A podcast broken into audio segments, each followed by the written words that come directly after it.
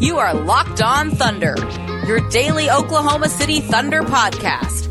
Part of the Locked On Podcast Network, your team every day.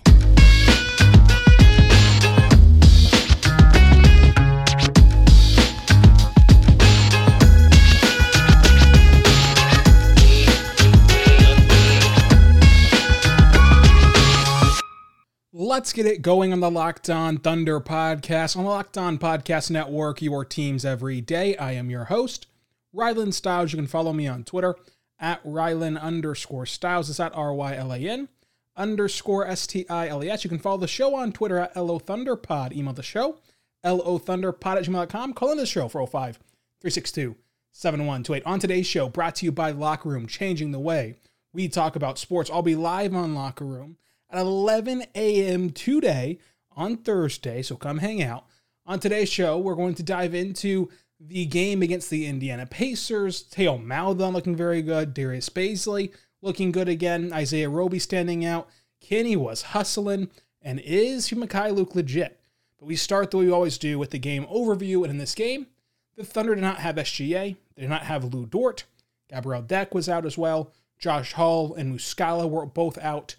And Isaiah Roby, of course, was in. Now, Poku did play in this game, but he only played about 5 minutes because he left the game early with a non-COVID-related illness. That does not sound very long-term to me. It sounds like a stomach bug or something of that effect. And I'm sure he'll be fine for Friday, but something to monitor moving forward. But again, stressing the fact that it's a non-COVID-related illness. For the Pacers, though, this turned into a big tank fest because Gogo was out, Jeremy Lamb was out, then McDermott was out, Montes Sabonis was out, Miles Turner was out, TJ Warren was out, and then Jakar Sampson was out with a suspension from their last game. The Thunder starters today were their 26th starting lineup of the season. It was Theo Maledon, Svi Mykhailiuk, Aleksej Pokuševski, Moses Brown, and Darius Bazley, the 26th starting group of the season. In this game, Indiana, despite not having a single big man on their roster and their tallest guy being about 6'5", was way more physical in this game. They even won the rebounding battle by one rebound in the first quarter, and they just battled hard, and the rebounding edge went to Oklahoma City at the end of the game, 67-53, but Indiana really battled hard in this game, and the bottom line is Indiana comes up far more clutch than Oklahoma City does. Indiana had a big lead at one point in the first quarter. The two teams started exchanging runs beyond that because, as you know, like Usain Bolt, the Thunder always have a run in them, and it comes down to really two categories, and it's fast break points, which Indiana won 35-11, and shooting splits, because from the field, Oklahoma City shot 46%, Indiana shot 45%. From three, Indiana shot 35%, and OKC shot 31%. But at the free throw line, you see your biggest difference, and that's the fact that Indiana made 80% of their free throws, and Oklahoma City made just 68. Throughout the course of this, you saw what a clutch team does and what a clutch team doesn't do, and the Thunder just fell short in those big spots. The Thunder did dominate the paint, though. The Thunder won the paint battle 76-52, which is a big deal whenever you're not getting those shots to fall, to try to attack the interior, try to attack the paint. And the Thunder did something also interesting in this game. Despite having a couple seven-footers, and of course Poku is a seven-footer who left early, so despite having the size advantage no matter what, instead of outright manipulating that and using Tony Bradley a ton or Moses Brown a ton, they really match size for the majority of this game. They put Bazley at 5, they put Isaiah Roby at 5, and they kind of went small with Indiana. And I found that interesting because Moses Brown, although he's 7'2", has the motor and the skill set that would allow him to keep pace in this game, but he had a disappointing first half, and that's where you saw them trend towards Bazley and trend towards Roby in this one. The story of today's game from an individual standpoint is Theo Maledon. He doesn't have the flashy box score, and again, this is a rookie who's making his NBA debut this season in the wacky season that sees no summer league, sees no preseason, sees no time to practice. And so the box score is not going to leap out at you. I mean, 9 points, 7 assists, 2 rebounds, 50% from three, but 30% from the floor. The individual plays, though, are what really, really catch your eye for a Thunder fan and what really point out the value that he has. First of all, his passing ability is unbelievable. It is almost unfair to be this young and be able to pass this well at the NBA level. He has incredible vision. He had that out of bounds, falling out of bounds. It looks like he lost the ball, but instead it goes perfectly to Svi. He didn't lose the ball. He just made it look that way to the defense and finds Svi. He had the give and go, which he begins his shooting motion, realizes, hey, you know what? If I don't shoot this, Kenny Hustle is just steaming down the lane at wide open. So he takes it with one hand and just ropes it to Kenny Hustle like he's a quarterback. And Kenny Hustle gets a layup at it, and now that goes well. He has the transition passes, like the bounce pass to Svi. And then he pulls out this overhead hook shot looking pass to Isaiah Roby that I've never seen before. And Teo's passing is legitimate. And he's shooting threes again very well. He hit two of them in this game. And you were seeing, though, on one of those threes, he was coming off of a screen and doing it on the move, doing it off the dribble, and not as a spot-up shooter. That's very impressive for his game because we've seen that he can be a spot-up shooter. We've seen that he can catch and shoot very well.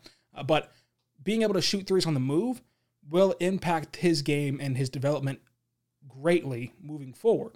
So I really enjoyed that part of his game. And then one of the biggest talking points is the fact that he was a leader in this game. And you saw him early on from the word go, setting the tempo both with his play and with his just leadership of getting guys aligned on defense, talking to Moses Brown after the quarter break and yelling at him for his defense and trying to get him into this game because he had a very, very, very slow start.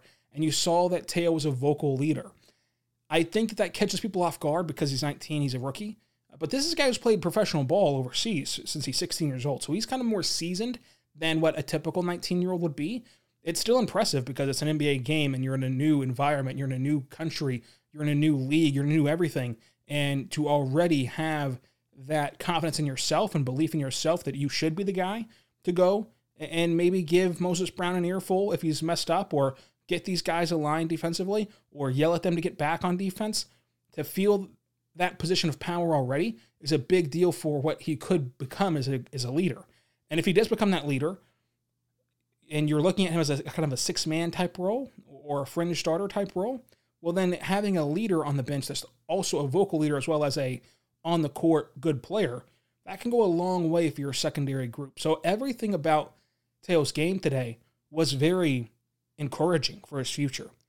The 7 assists were great. The points were great. But again, the efficiency numbers from the floor were not there. They were there from behind the arc. It's the individual plays and the individual flashes that really will have you excited about Theo Maledon. I think that he's hit the rookie wall a bit. I said that before earlier this week. But seeing through that rookie wall and fighting through that rookie wall will be interesting to see how he does the last month of this season. And if he does nothing this last month and he's not very good this last month, we've still seen enough of his game to this point to know he's a better player today than he was pre-draft. He's a better player today than he was in January, and he's made the progress necessary in your rookie season to kind of pass him along as a very, very good player. It's still going to be interesting to see how he fits into this plan long-term. Is he a starter, sixth man, a stagger guy where you kind of maybe start him but then play him bench minutes? Just kind of seeing how he fits in the plans will be interesting. But one thing's for sure is that with the second-round pick in this draft class that was not particularly praised by any means, if you go back to and remember what people said about that 2020 class, with your second-round pick, you got a high-impact player. This guy, Theo Maledon, will be a steal for you. He'll be that late draft, that redraft hero, right, that everyone redrafts way higher than he went. He'll be that kind of guy for you. This is a big deal, and this is a big value play. Even as he's hit that rookie wall, let's not forget where he's been this year. And then Darius Bazley once again comes through, and we didn't see the efficiency I wanted to see from him. Remember in the preview, I said that I'd love to see him take advantage of this game with no true big men and get in the paint, be aggressive, and also mix with that aggressiveness efficiency. We didn't see that tonight. Although he scores 26 points, 9 rebounds, 2 assists, a steal, 3 turnovers, which is down from where he had been as his first return. Whenever his first return, he got like 9 turnovers, 2 different games. This time he gets 3. But he just shoots just 12% from deep and shoots just 36% from the floor. Not efficient whatsoever, but still aggressive. I think that the efficiency will come, and we've said this before, but his shot itself looks good. And I'm going to continue to hold on to that because a guy who's shooting that purely and whose form is that good, eventually you have to think that this guy will have the shots fall for him. Now, he's never going to be a stand and shoot three-point guy. And that's why I just berated his first half of the season and blamed it on whoever, him, Mark, Sam, whoever's making him be that sit-in-the-corner guy. That's not his game. His game is about cutting. We went through the numbers before. His game is all about cutting and moving off ball. And you're seeing a different Bazley in this second half, not only with the aggressiveness to drive, but the ability to move off ball and the consistency of these moving off ball, which he did not have in that first half. And that's what's unlocked the point totals. Now, how do we unlock the efficiency? We'll talk more about Bazley coming up, but first I want to tell you about our good friends over at Theragun. Don't let the stress of daily life weigh on your body, whether you're an elite athlete or someone like me just trying to make it through the day. Tension-free, Theragun can help. Theragun is the handheld percussive therapy device that releases your deepest muscle tension using an efficiently calibrated combo of depth, speed, and power, and it's as quiet as an electric toothbrush. The Gen 4 Theragun does not just feel good. It gets to the source of the pain by releasing tension. Using Theragun's signature percussive therapy, which goes 60% deeper than vibration alone. Whether you want to get your muscles tensions from working out or injury or just stresses from everyday life, there's no substitute for the Theragun Gen 4.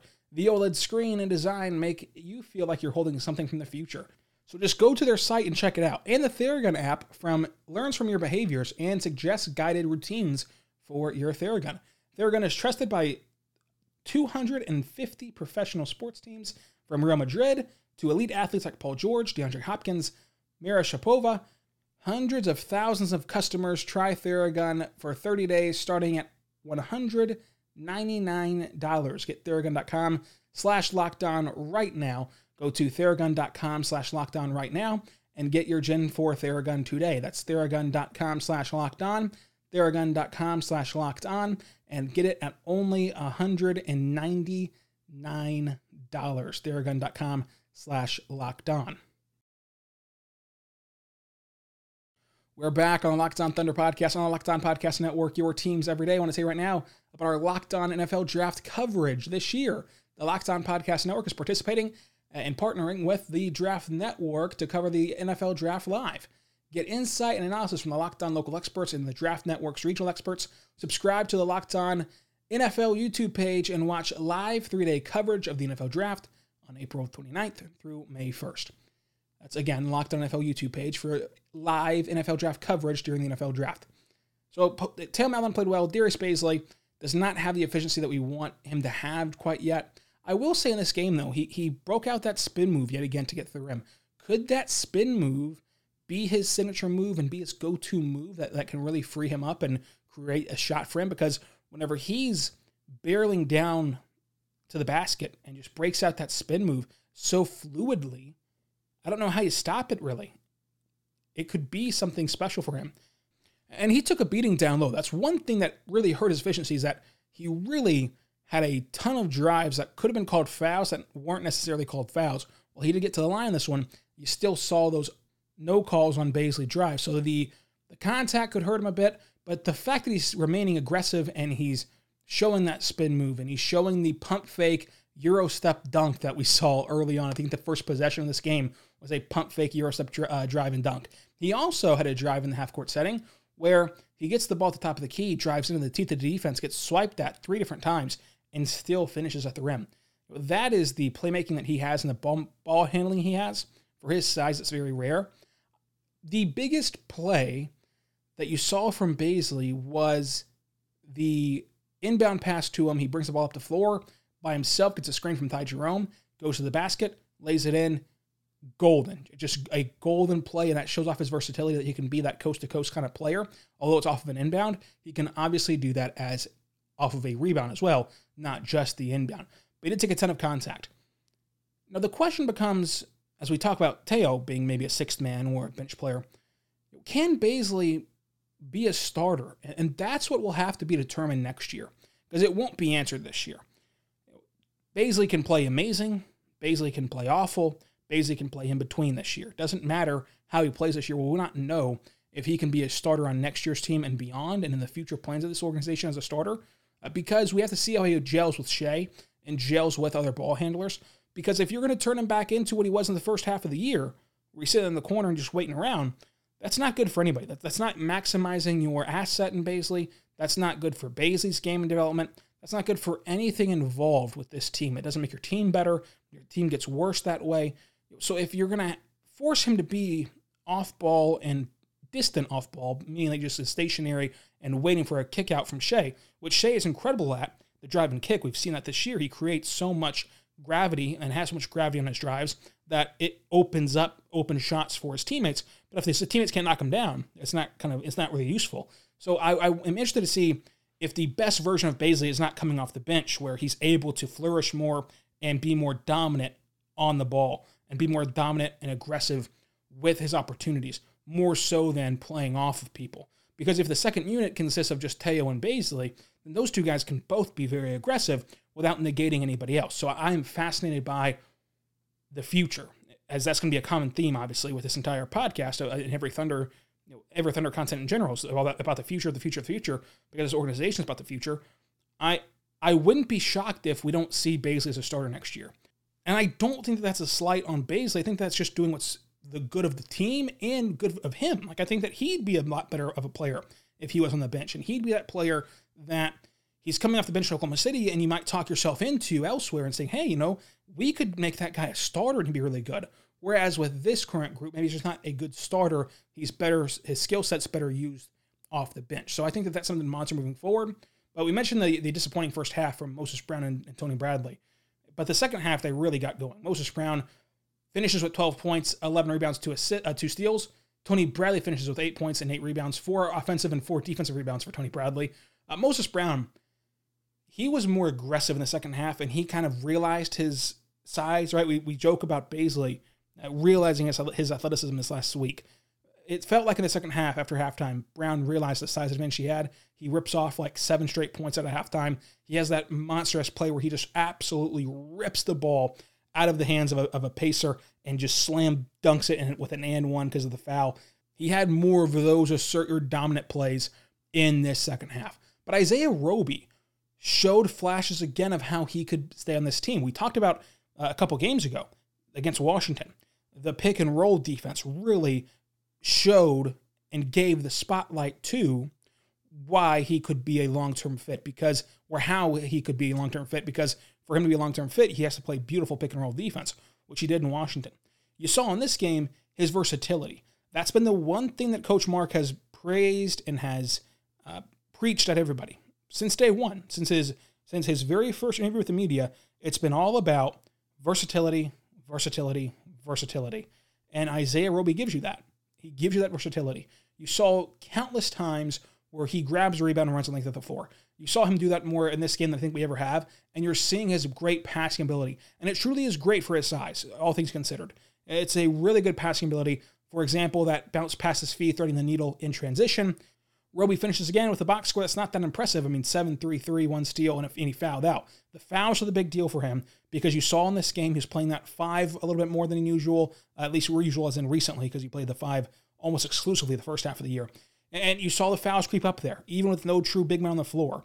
He's got to work on not fouling defensively, but the versatility offensively is really helping him become a really talented player.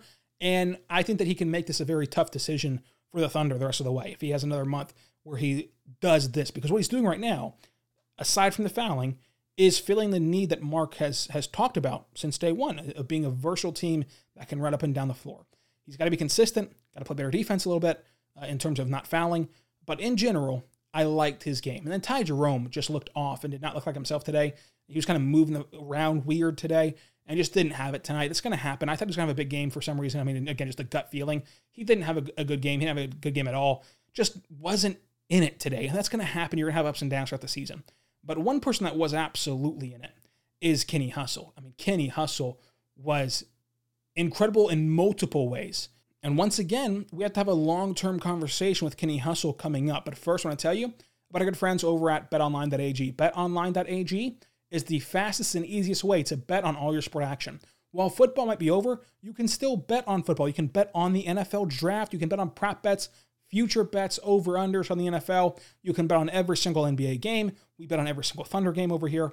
You can bet on MLB, NHL, all that fun stuff. But also, it goes beyond sports. You can bet on awards, TV shows, and reality TV with real-time updated odds and prop bets on almost anything you can imagine.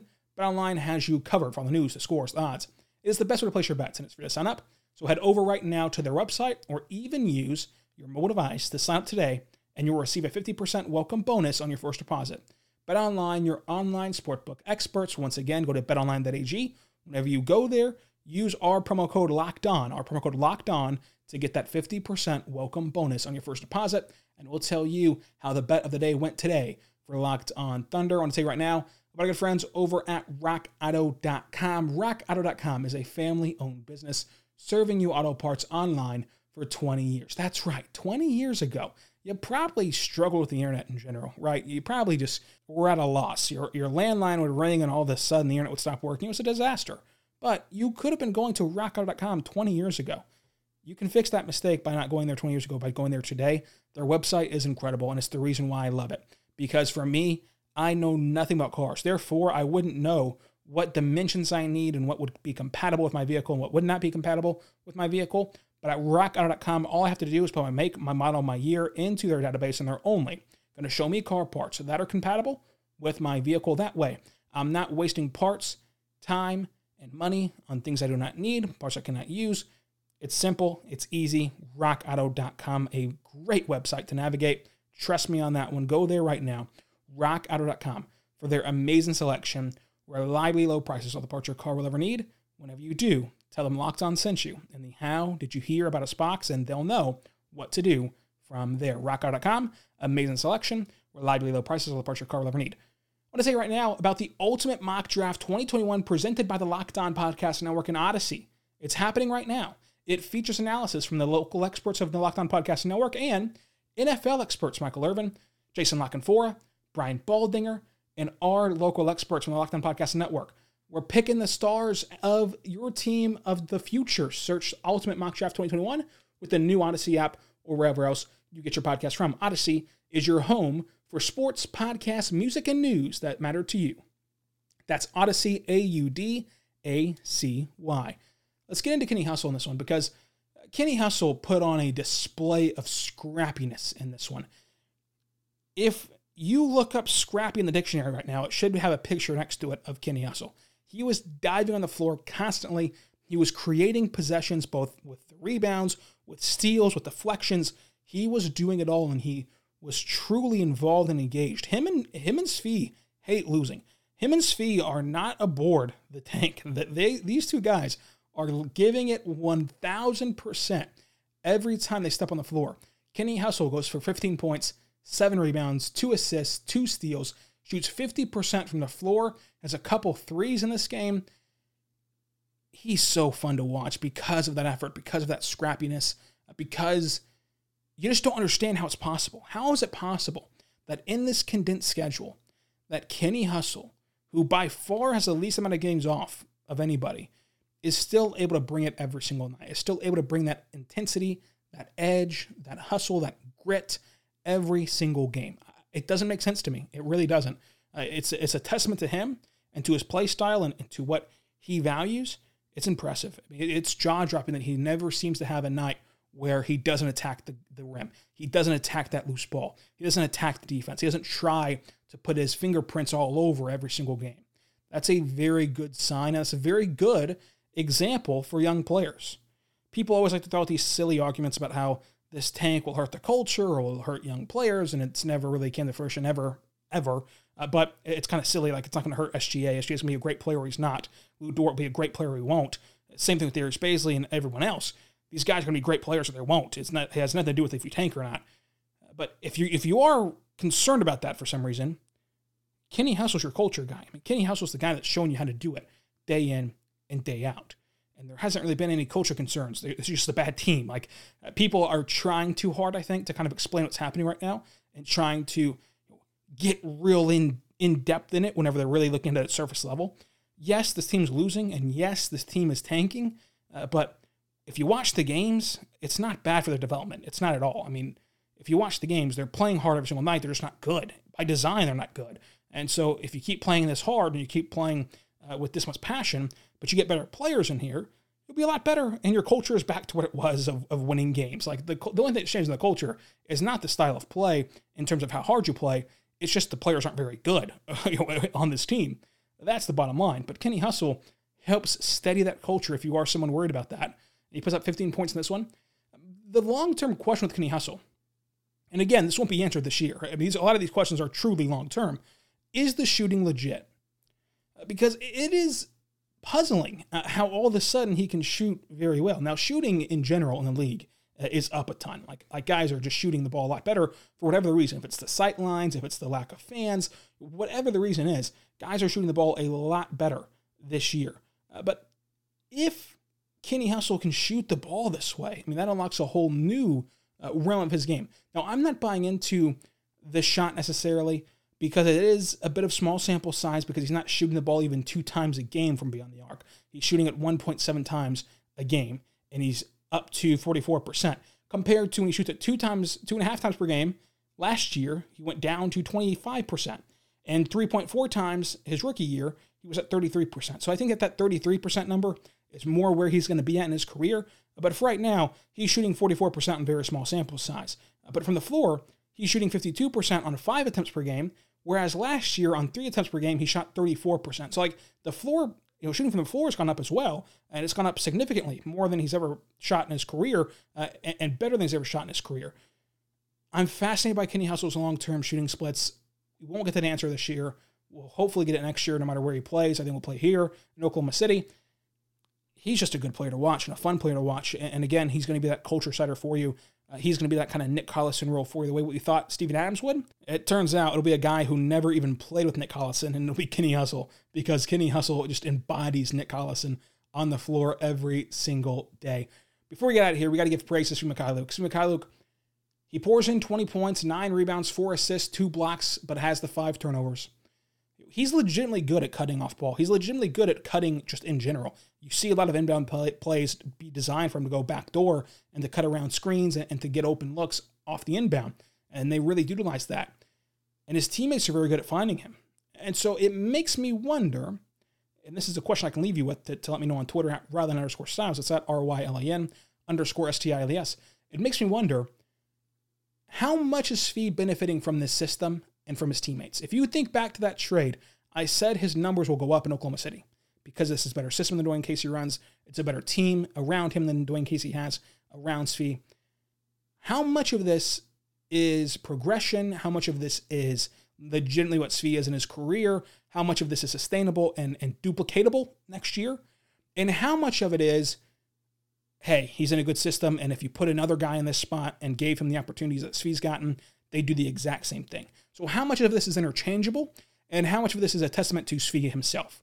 That will be something that the Thunder have to look at this offseason. You've got to resign him this year or let him walk, and it's a tough call because on one hand, I can make the argument very easily that Svi is a replacement-level player. If you put a guy in his spot, they're going to do exactly what he's doing right now. But you can also make the argument very easily that he's been above replacement level, that you can't find a Svi roaming around somewhere in this offseason. It's a tough call that they have to make their decision on in a month, and so if you're wondering why the lineup's rotation looks this way or why Svi is getting so many opportunities and minutes, it's because they have a really tough decision to make, and a decision that I can justify either way, and those are the toughest ones to make. Ones where you can justify yes or no, and there's no clear-cut side. Those are the toughest calls to make and the easiest calls to be retroactive on and to look back on and say, oh, you messed that up, even though at the time we would have been fine with either direction. So I'm interested to see what Svi does long-term and if he's legit or if he's just a replacement-level guy. And what his price tag is. I think this offseason can be really murky and really weird with price points. I want to see what people are willing to give him this offseason in the open market. So the bet of the day today was Oklahoma City +9. I told you yesterday in the preview to lock in whatever number Vegas gave you for Oklahoma City. They gave you 9 points. Lock that in. The Thunder cover, OKC +9. The Moneyball pick was Ty Jerome.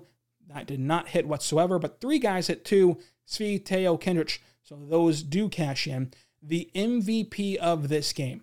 It's tough. I'm not sure who to give it to, but I'm going to give it to Kendrick Williams because of all the things we talked about before and what he brought to the table in this one and his competitive spirit try his hardest not to lose this game. I thought they were going to win this game, personally, pregame, but they obviously lose this game. And in a way, this is a massive loss. And in a way, you look at this game the way that, say, the Grizzlies look at beating the Clippers, a game you weren't supposed to win, but you won it anyway because you just got lucky or you got the benefit of this or that. In a way, this is a game you were supposed to win, and you got lucky that you lost it because now you lost 12 straight, and you're inching closer to where you want to go in terms of the lottery odds. And Detroit almost got a massive win against Dallas, could not quite pull it off and hold on strong. They started out really good against Dallas, but in a way, this is just kind of the topsy-turvy season of this is a big loss and an unexpected loss, if you will, that you are appreciating. This is the rare season where you can enjoy unexpected losses and not just rip your hair out from them. So follow me on Twitter at Rylan_Stiles. Again, follow me on Locker Room, same thing, at RYLAN_STILES. That's Twitter and Locker Room, at RYLAN_STILES. If you're listening to this before 11 a.m. on Thursday, come join us on Locker Room. If you're not, don't worry. Next Thursday, same thing, 11 a.m. We'll be there. Follow me on Locker Room, follow me on Twitter.